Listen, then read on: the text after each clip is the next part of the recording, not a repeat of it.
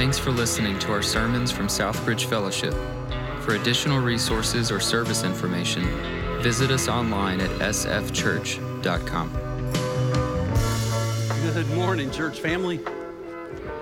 Well, just a little bit better. Good morning. All right. Need that kind of interaction this morning. I noticed Pastor Seth kind of called for some action, and I just noticed it was sort of quiet in the room. So um, we're here to participate together, to learn together, to dive into God's Word together. And as we just sang that song, I mean, just about all my life you have been faithful. I couldn't help but think about our text this morning as we talk about difficulties and hardships, and we just trust God and we walk in obedience. That as we go through those things, man, He's, he's faithful we come out on the backside of these things that we've been exploring in Matthew chapter 5, and we realize that He really is just a faithful and good God. Even when we go through difficulties, and sometimes in those moments we don't think He is, He really is. So, Matthew chapter 5, if you have a Bible, and I trust you do this morning, turn with me. We're going to continue this series uh, in Matthew chapter 5, upside down right? We right side living in an upside down world, and Jesus is calling us to this radical transformation, this radical righteousness. I want to set this up just a little bit because I don't know about you, but as I've learned to walk and as I continue to journey with Jesus, I realize that Christian life has a lot of tension. You ever notice that? Just me. Okay. I will tell you about all the tension in my life as I try to walk with Jesus. But th- there's a lot of tension, and we see it in this text, probably more than a lot of places in Scripture. Because God calls us to a different way of living. And, and there's a point every day of our life that we have to kind of reckon with some of those things. And we deal with those tensions. God says I should do this, but the world is pulling me in this direction. My sin nature and my flesh is drawing me to one thing, and yet the Spirit of God is drawing me to something else. So, anybody else with me? Say amen. amen. All right, good deal. See, there's this tension, and there's always these tensions. And, and I don't know that we see in any place more concise and more compressed than we do in Jesus' Sermon on the Mount as he's unpacking and teaching this text. And so sometimes in our Christian life, we, we struggle with questions, and some of the great questions are when, what, and how. And so we're going to look at those three questions in the context of our text this morning. We've been talking about this radical transformation, this, this idea that Jesus calls us to himself and he radically changes our life. There's this radical righteousness that he calls us to. And when we look at that kind of life that we see in scripture, I don't know about you, but sometimes in my flesh I'll go, I can't do that. Anybody with me? I can't live a life that's pleasing to God. I can't do the kind of things that Jesus is talking about. Is anybody with me? Just say it with me. I can't do it. Look at the person next to you and say, they can't do it. They're not doing it. They haven't done it well. I'm really praying for them this morning. I know my wife's praying for me back there because it's like, oh, Dave, if you would just get it, right? We're all in this process and we all deal with this tension. And so, as we look at the text this morning, I want to put it in context because it's always vital and important to understand the words that we're looking at and how do they fit. So, the first thing I want to do this morning is I want to look at the call and answer the question when, when it happened. The, the call that God placed on your life is the same that uh, the call that He put on the disciples' life. And so, as we're diving into Matthew chapter 5, we have to understand the context because Matthew didn't write the chapters, he didn't write the verses, he wrote the letter.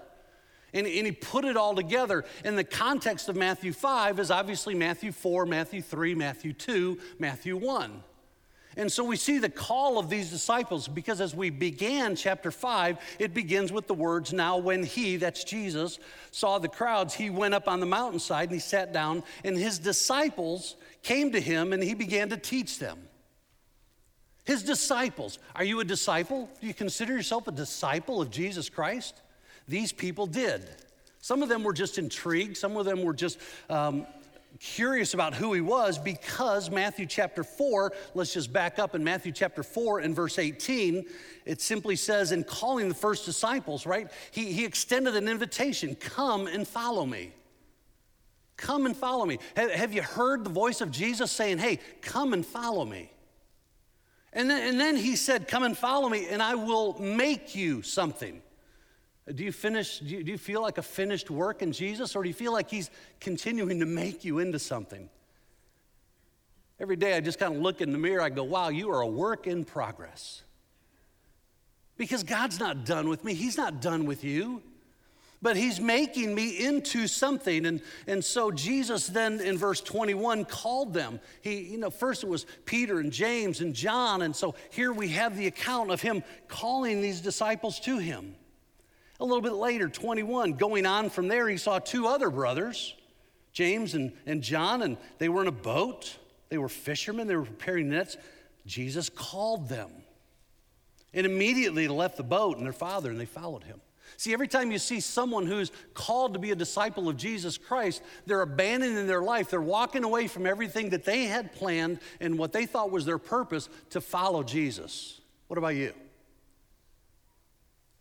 See, it's one thing to hear the call of Jesus, it's a completely different thing to surrender everything, abandon it, and actually follow him. It's a difference, as Pastor Scott has shared, between this radical righteousness or simply good acts right? Jesus didn't call us to simply good behavior, He called us to radical transformation.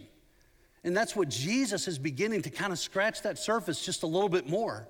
What Jesus is doing then is, is exactly what he does today. He extends this invitation You come and I'm going to make you. You come and follow me. You abandon everything that you thought about life and purpose, and you follow me, and then I'm going to radically transform you. I'm going to make you into something different. How many of you are in this place honestly saying, God, you are free to make me whatever you want me to be?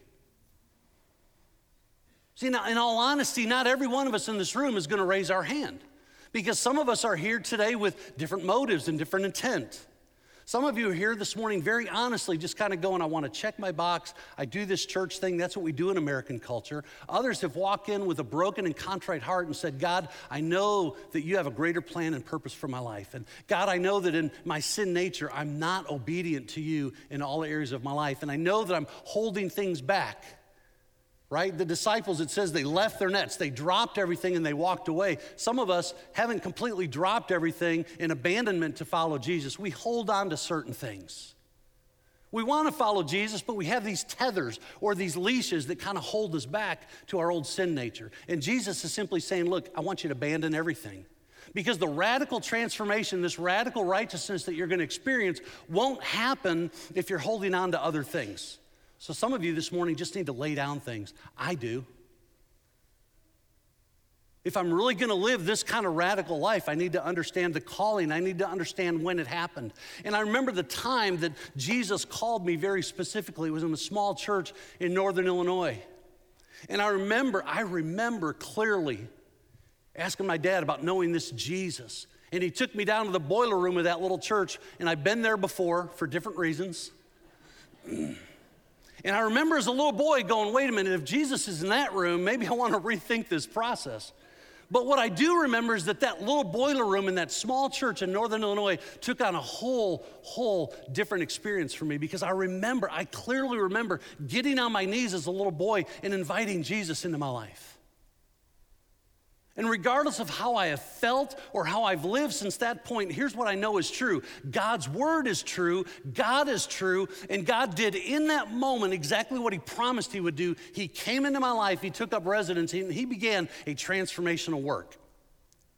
He began to develop me, as we looked at a couple of weeks ago, as Pastor Scott shared the Polaroid. He began to develop me into a fully devoted follower of Jesus Christ. And that picture is not complete. But I remember the calling. When did it happen for you? Maybe this morning is when you're going to hear that call to say, Yes, I need to walk away. I need to surrender my heart and life to Jesus Christ. Because everything else that Jesus is teaching in this text, he is teaching to those who've abandoned everything to follow him. Jesus' invitation is to a transformed life. He's not saying, I simply want to make you a new and improved Dave. He says, No, I want to obliterate that Dave and I want to make you a brand new person. Sometimes we just want God to sort of clean up our tough edges, but keep all the other stuff because that's pretty good stuff. But see, that's not Jesus' offer. He says, I'm going to take it all and I'm going to change it all. And that's why so many people struggle with the Christian life. They don't lay it all down, they simply want the little parts of Jesus. They want the message that makes them feel good. Those little Bible McNuggets they want to put on a plaque and hang on a wall. Those are the good things. But that's not Jesus' offer. Jesus is now creating in this message this separation, if you would, this tension between the old life and this new radical life. Living in surrender, giving over the motive, giving over the flesh to this new way of life in Jesus Christ. I absolutely love this quote from E.M. Bounds, an old pastor and author. Published about 11 books, but nine of them came after he died.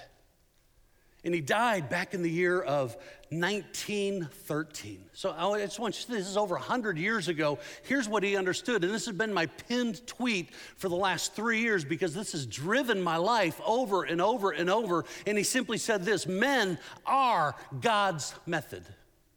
Say that with me. Men are God's method. You see, while the church is looking for better methods, God is looking for better men. Folks, this was over 100 years ago. And the church is looking for programs and ideas and curriculums and things. And while the church is looking for better methods, God's simply looking for better men. Men who are willing to lay down their life in abandonment and surrender.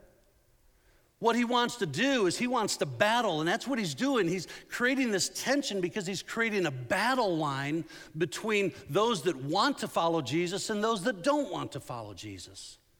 He's battling for what I refer to as simply authentic discipleship. People learning to deeply invest their lives in other people to see this radical transformation take place. Not to simply make one another feel good in our sin, but to say, look, God's called you to a higher standard. We all need those people in our life. And He's drawing us to something better. I've learned that men, hey, men, are you in the room? Men, are you in the room? Men learn to be godly men in the presence of other godly men. You and I have a profound influence in the lives of others. You are having an influence. The question is not, am I having an influence?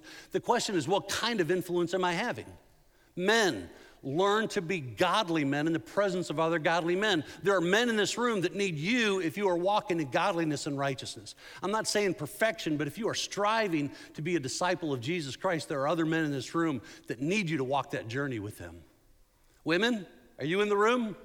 Women, thank you, thank you. Hey, get it. Women learn to be godly women in the presence of other godly women. This is the discipleship process of simply saying, Look, I understand that we're all sinners, but we're going to walk this process together. And in, the, in this process, we're going to point out these beatitudes. We're going to point out these antitheses that Jesus is laying out. And we're going to be bold enough and honest enough with one another to point our sin out, surrender that to Jesus Christ, and continue to grow in radical righteousness. Are you willing to do that? Wow. Are you willing to do that? See, this is the difference between a, an authentic disciple making church. We can, we can have a lot of people affiliated with Southbridge, but if we're going to activate ourselves to authentic discipleship, we need to embrace this idea that Jesus calls us to radical righteousness, and he does it in the context of authentic relationships with other people. That's the call, that's when it happened. Has it happened to you, or does it need to happen to you this morning or this week? See, we can't do it for you. No one can do it for you. It's a point at which you come to a place of absolute surrender to Jesus Christ. That's when. Let's talk about what. What will it look like? See, that's what Jesus then begins to unpack in this passage. What is it going to look like? And, and what he does is he deals with these commands. What does it look like? Well, I, I, love what our pastor has said time and again, and we will hear it, I believe, more and more because it resonates his heart for this church is that spiritual transformation leads to gospel saturation. Spiritual transformation leads to gospel saturation. See, what Jesus is teaching as he's teaching these antitheses, he does it as we looked at in the Beatitudes, verses 3 through 10 when we looked at that, we said that's a framework. He, he's sort of saying, here's an outline, here's a framework of what I'm now going to expound on for the next couple of chapters. And that's exactly what Jesus is doing. There's the framework, and now he's building on that. Jesus is teaching his disciples and he's teaching us that I'm coming after you. I want to correct your understanding. I want to correct your thinking. And in order to do that, I will transform your life through my righteousness. So he's saying, look, this is not something you're going to put on by yourself. I'm going to do it. If we look back at verse 20, for I tell you, Jesus is speaking, unless your righteousness exceeds that of the scribes and the Pharisees, you will never enter the kingdom of heaven. Jesus is saying, My righteousness applied to you through my shed blood on the cross will bring a transformed life. That's what he promised in his call. I will make you something.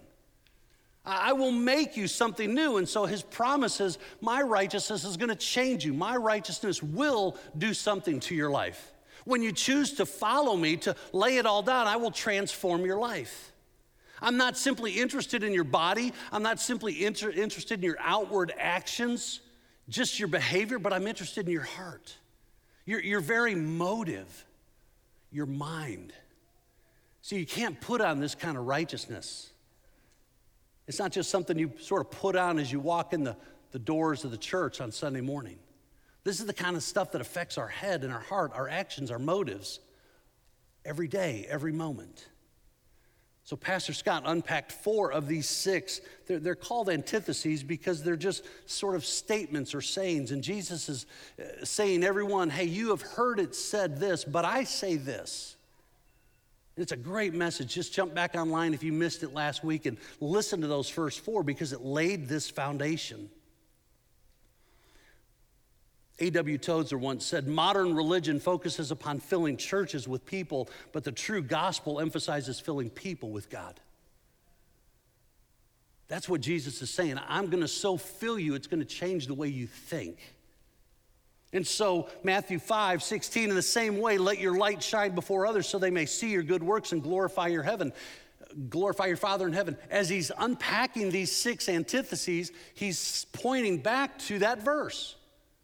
He's saying your life is going to be so radically different that people are going to glorify your God in heaven because your life looks different than everybody else. It's our what. So, Pastor Scott said real righteousness flows out of a radical relationship with Jesus. And last week, as he looked at the first four, he gave us four evidences. You don't have to get out paper, there is no quiz. You'll see all the answers on the screen. Are you ready? He said, Evidence one is that we seek radical reconciliation. Evidence two was that we have a radical response to sin. Three is that we have a radical view of marriage. And four was that we have radical lives of honesty. So, these last two that Jesus is then speaking of, the evidence five, he says, You are radically secure in your kingdom identity. See, we, we, our identity is not found in the things of the world. Our identity is not found in the things that we do. Our identity is not found in our sin or our sin nature. Our identity is found in the kingdom of Jesus Christ because he indwells us and he changes us and he makes us something brand new. So we pick up our text in Matthew chapter 5 in verse 38. You have heard that it was said, an eye for an eye and a tooth for a tooth. Probably one of the most well known but misunderstood passages in the scripture. But I say to you, do not resist the evil, the one who is evil, but if anyone slaps you on the right cheek, turn to him the other also. And if anyone would sue you and take your tunic, which was the most basic form of clothing, right? They're going after your, your very essence, he's saying. Then let him have your cloak as well. And if anyone forces you to go one mile, go with him two miles. Give to the one who begs from you, and do not refuse the one who would borrow. What is, what is Jesus talking about? Right? He's, he's saying, You've heard it said this. And what's he referring to? Jesus is referring back to the Old Testament in the book of Leviticus, in the book of Exodus, chapter 21, in Deuteronomy, chapter 19. We have a foundational principle that, that is often referred to as the law of retaliation, right? The law of retaliation. And the original law was fair. It was fair. It kept people from forcing the offender to pay a greater price than the offense deserved. It also prevented people from taking personal revenge. Well, let's just put it in practical terms. You ever been standing in line at a grocery store? Or better yet, like Disney? And you're waiting, and you're waiting, and you're waiting, and all of a sudden people just walk up and step right in front of you? At that moment, what is your wish for that person? Thank you. I mean, seriously, at that moment, uh, all right, have you ever just been driving down the road and go, man, I am a great citizen?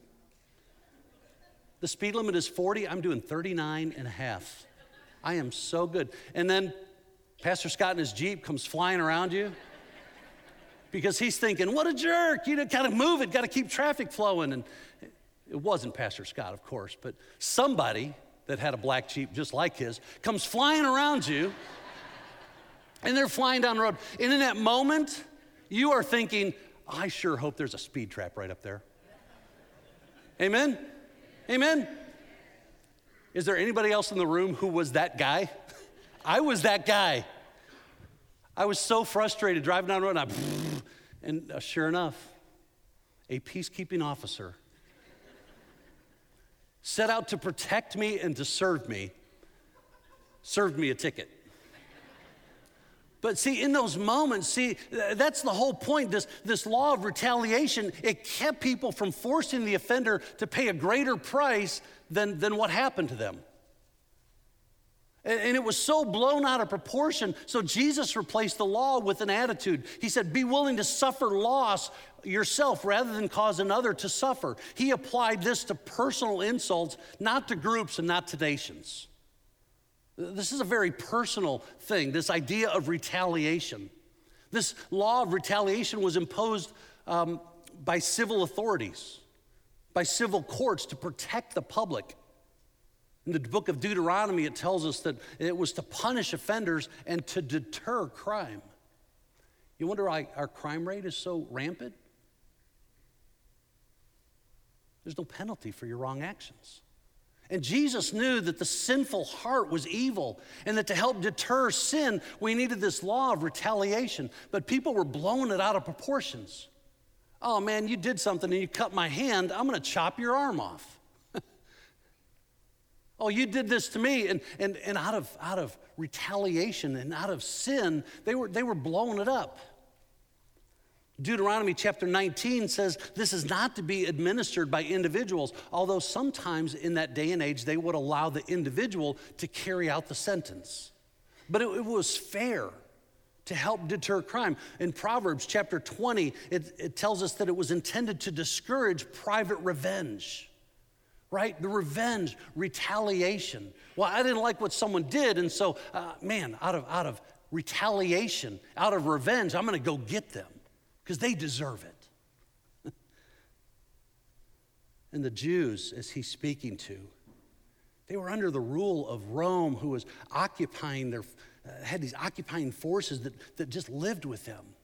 It was oppressive.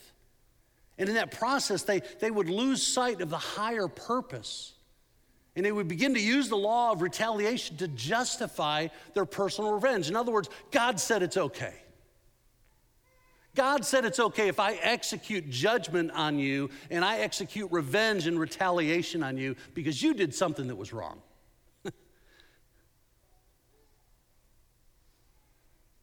Jesus then uses four illustrations. We're not going to take time to break them all down, but four illustrations from the everyday life of the disciples who were listening to him where the disciple is insulted publicly. He says, if someone strikes you on the right cheek, this is not about physical harm, this was more about insult. There was nothing more insulting or humiliating than a, a, slap in the face. And it was happening a lot because of the oppressive military presence. You see it in great old movies, right? The guy pulls out the white glove and slaps the guy in the face. And there's, this, there's just this challenge. I'm gonna, mm. But it was humiliating. You know, what do you do in that process? And, and I think it's interesting because when he says, hey, if someone slaps you on the cheek, turn the other cheek. You know what it's saying? Stay there. Stay there. In, in the moment, stay there. I don't know about you. Insulting, humiliation, I want to run. I, I just want to remove myself from the presence. But when, the idea of staying there, the idea of turn the other cheek means you stay there. You stay in the moment. Why? Because Jesus is about to bring about resolution and reconciliation. He's about to use your life in that moment to point people back to the Savior whose name is Jesus Christ. See, if I don't deal with it, this is not weakness.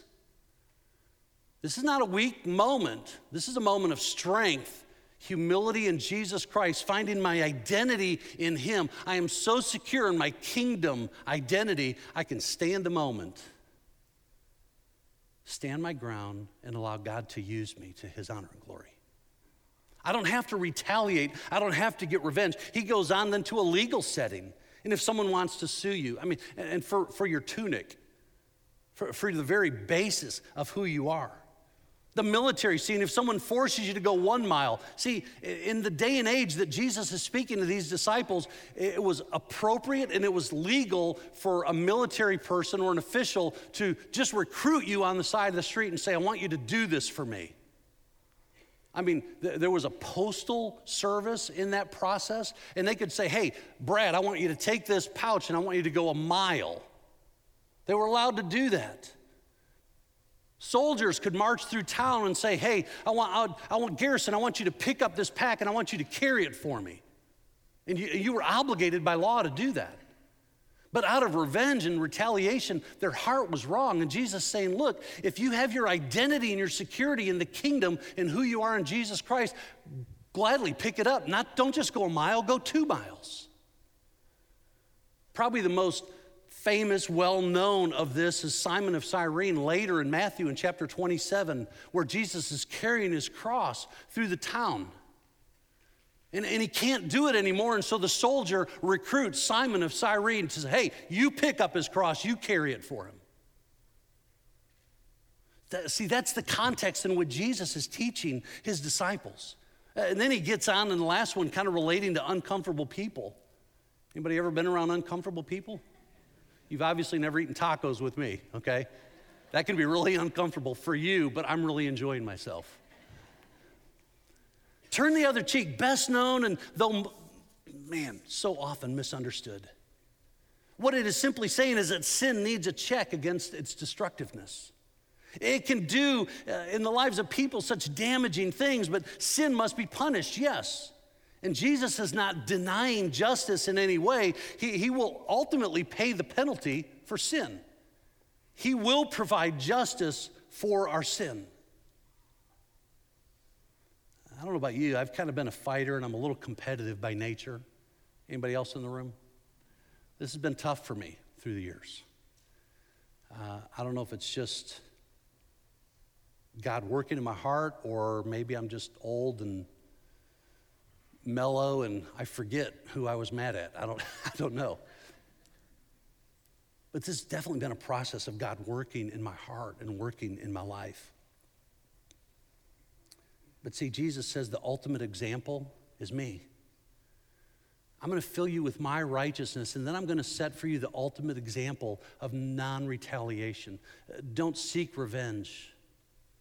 So, what did he do? Peter tells us so clearly in 1 Peter chapter 2, beginning in verse 23. He says this Speaking of Jesus, Peter says, When they hurled their insults at him, he did not retaliate. When he suffered, he made no threats. Instead, he entrusted himself to him who judges justly. He himself bore our sins in his body on the tree so that we might die to sins and live for righteousness. And by his wounds, you have been healed. Jesus willingly and freely accepted the justice of God the Father on behalf of our sin. And with no revenge and no retaliation, he accepted the abuse that I deserve. He accepted the death on the cross that I deserve because of my sin, and you as well. And in that moment, here's what we have to understand, right? That was not weakness, that was strength. We just heard it in the Beatitudes, right? Meekness is not weakness. Jesus was not weak, he was incredibly strong in that moment because what he could have changed, he chose not to. Evidence six, then, is a radical response of love. A radical response of love. Matthew chapter 5, picking up in verse 43. You have heard it said, You shall love your neighbor and hate your enemy. Leviticus chapter 19. But I say to you, love your enemies and pray for those who persecute you, so that you may be sons of your Father who is in heaven, for he makes his sun rise on the evil and on the good, and he sends rain on the just and the unjust. For if you love those who love you, who, what reward do you have? Do not even the tax collectors do the same? And if you greet only your brothers, what more are you doing than others? Do not even the Gentiles do the same? There's this radical response of love. Jesus begins by quoting the central truths of the Old Testament. You've heard it said, love your neighbor.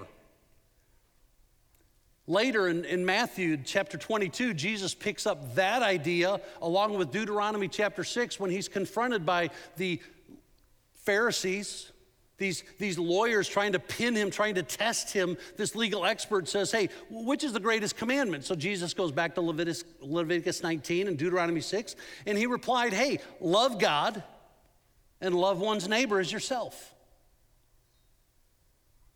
There's nothing wrong with that. So, what was happening? Well, the next statement says, Hate your enemies. Does the Bible say that we're to hate our enemies? No, it doesn't. But what had happened, because we don't see that anywhere in Scripture, we, we don't see that we're supposed to hate our enemies. So, so, what happened? What is he speaking to? He's speaking to a principle that began to creep into the church and into Scripture teaching, right? That God hates sin. That's true. The Bible says that. Psalm chapter 5, verse 4 You are not a God who takes pleasure in evil. With you, the wicked cannot dwell. God hates evil. In fact, the psalmist takes it a step further in the next verse in Psalm 5, verse 5 The arrogant cannot stand in your presence. You hate all who do wrong. Does that mean that God hates that person? No, God loves that person. He hates sin. Why? Because he's a holy, righteous, perfect, perfect God. He can't allow sin into his presence. He also knows that sin in your life and my life is destructive. There's a reason God hates the sin in my life because He knows He's created me for something greater and a greater purpose. And as long as I'm harboring sin in my life, I'm not honoring Him with every aspect of my life. So He hates that. Are there things that God hates? He does. He hates sin. And yet He loves people. In fact, the psalmist in, one, in Psalm 139, it's the idea that righteousness is beginning to be picked up. As, as we fall deeper in love with Jesus, we begin to love the things that he loves. We begin to hate the things that he hates. Psalm 139 says, Do not, uh, do I not hate those who hate you? O Lord, and abhor those who rise up against you. I, I have nothing but hatred for them. I count them my enemies. There's this tension, there's this balance as we grow in a relationship with Jesus Christ to love him and to love people. It's, it's a great church motto all around the world. Love God, love people. Anybody ever heard that? Love God, love people. That's not a mission statement, that's just a command. But let, let me ask you one simple question How do you love people if you can't define love? Have you ever just seriously stopped and thought, how do I define love? I mean, think about it. If, if I were to say, hey, write a definition of love, how do you define love? Some of you right now, you're thinking, oh, 1 Corinthians 13. Nope. 1 Corinthians 13 doesn't define love, it tells us what love looks like when it's lived out in human relationship. There's only one place in the entire Bible that I have seen love defined. And I'm not going to tell you what it is. I'm kidding. Thanks for those who are still with me this morning. There's only one place I've seen it defined, and it's in the book of Ephesians. And God is using his favorite illustration, and that is of marriage. His relationship with his church. In Ephesians 5, he says, Husbands, love your wives as Christ loved the church and gave himself up for it. Well, that doesn't define love, but then he goes down a little bit further in, in Ephesians 5 and he says, Husbands, love you wives as you love your own bodies, for no one ever hated his own body, but there it is. Now he's making a transition, right? You don't hate your own body, but now he's going to tell us what love is. So circle that in your Bible, but nourishes and cherishes it. I mean, think about how you love yourself.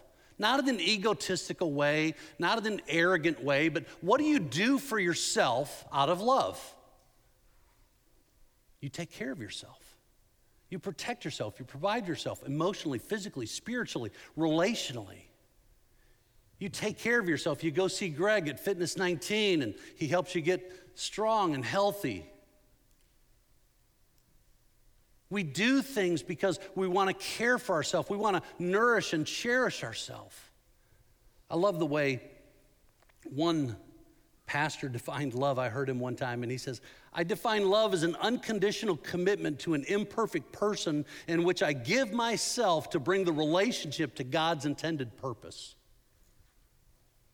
You see, if we can't define love, how do we know we're loving people? I have three children, wonderful little sinners, all of them. And it was amazing. As a parent, I'm like, I never have to teach my children to sin. This is incredible. They're good at it. I never had to teach them to do that. But in my love for them, guess what I did? I corrected them. In my love, I disciplined them. In my love, I restricted them. In my love, I disciplined them.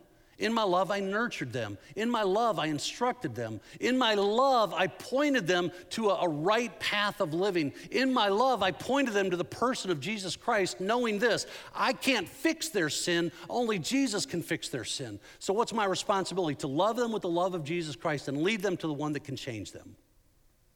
You see, we live in a world that says if you love people, you just let them do whatever they want to do. Oh, yeah, I can't, I can't speak truth to them. I can't say that what they're doing is wrong because, well, that's not loving. We got to give them, go give them a safe place. Listen, Jesus spoke truth in love. He sat with the woman at the well, the Samaritan woman, and what did he do? He pointed out her sin. He spoke truth, but he did it lovingly. Hey, go get your husband. Oh, I don't have a husband. Yeah, I know. Right? I know. You're living with a guy, he's not your husband, you've had multiple husbands.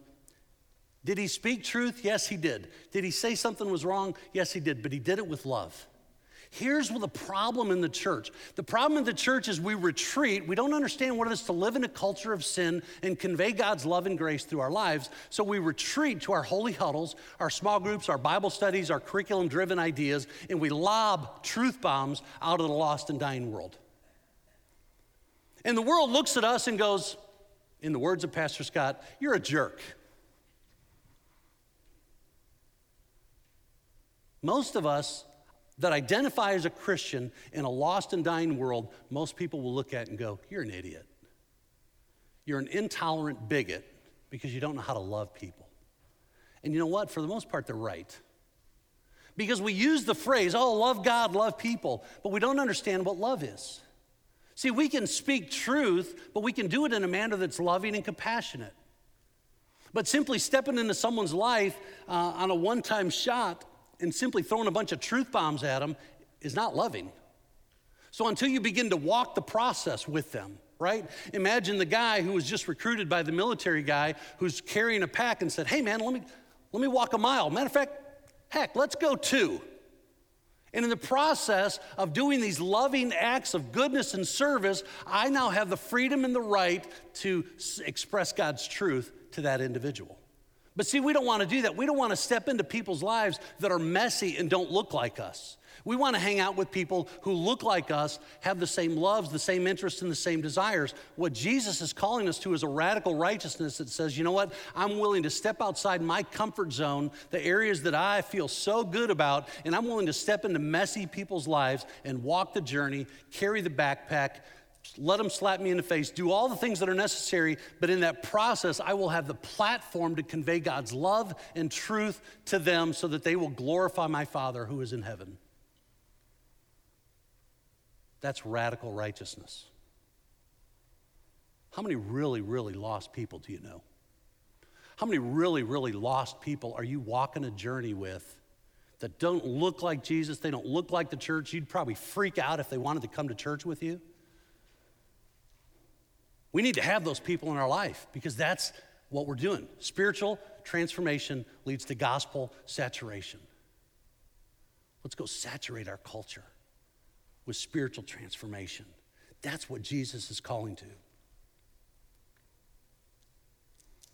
My friend Pastor Kenny Luck, in a summary, it was actually came out in his devotion the other day. And I thought, man, this fits so well with what we're, what we're looking at. He, he said this God's dream for you is to look like this. You have influence without ego. You are capable of retaliation, but you choose reconciliation. You pass up power to increase God's influence. You submit to God's plan versus presuming them. You freely notice others. You empty yourself instead of being self entitled. You are willing to take the hit in humble obedience to God's purpose. You are able to wait for God to honor your efforts in His time. Jesus brings clarity to the call in verse 48. The clarity, how it will come about. How in the world is this spiritual transformation to come about? Here's what he tells us. Verse 48 You therefore must be perfect. What? I'm done. what? How in the world? How in the world? You, therefore, must be perfect as your heavenly Father is perfect. See, the ultimate expression of what Jesus is teaching is the command to imitate the Father. The, the Greek word that Jesus uses here is literally to having reached its end, to mature, to complete, or to perfect.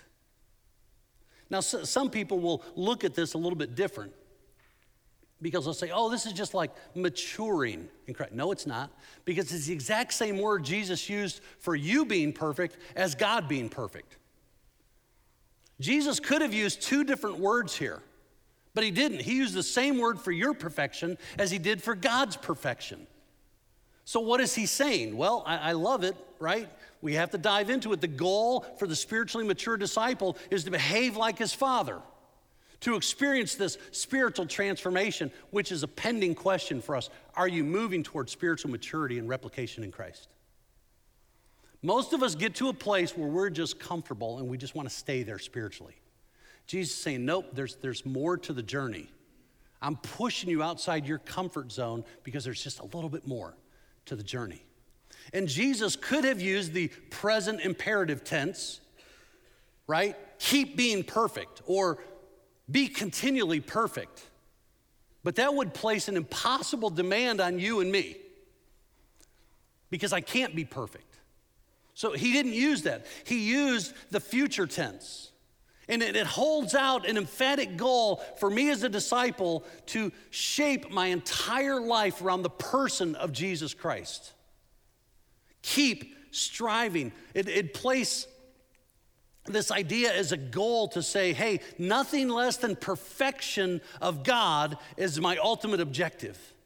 All my behavior, all my thoughts, I'm, all my will, my, my future objective is to be perfect as God is perfect.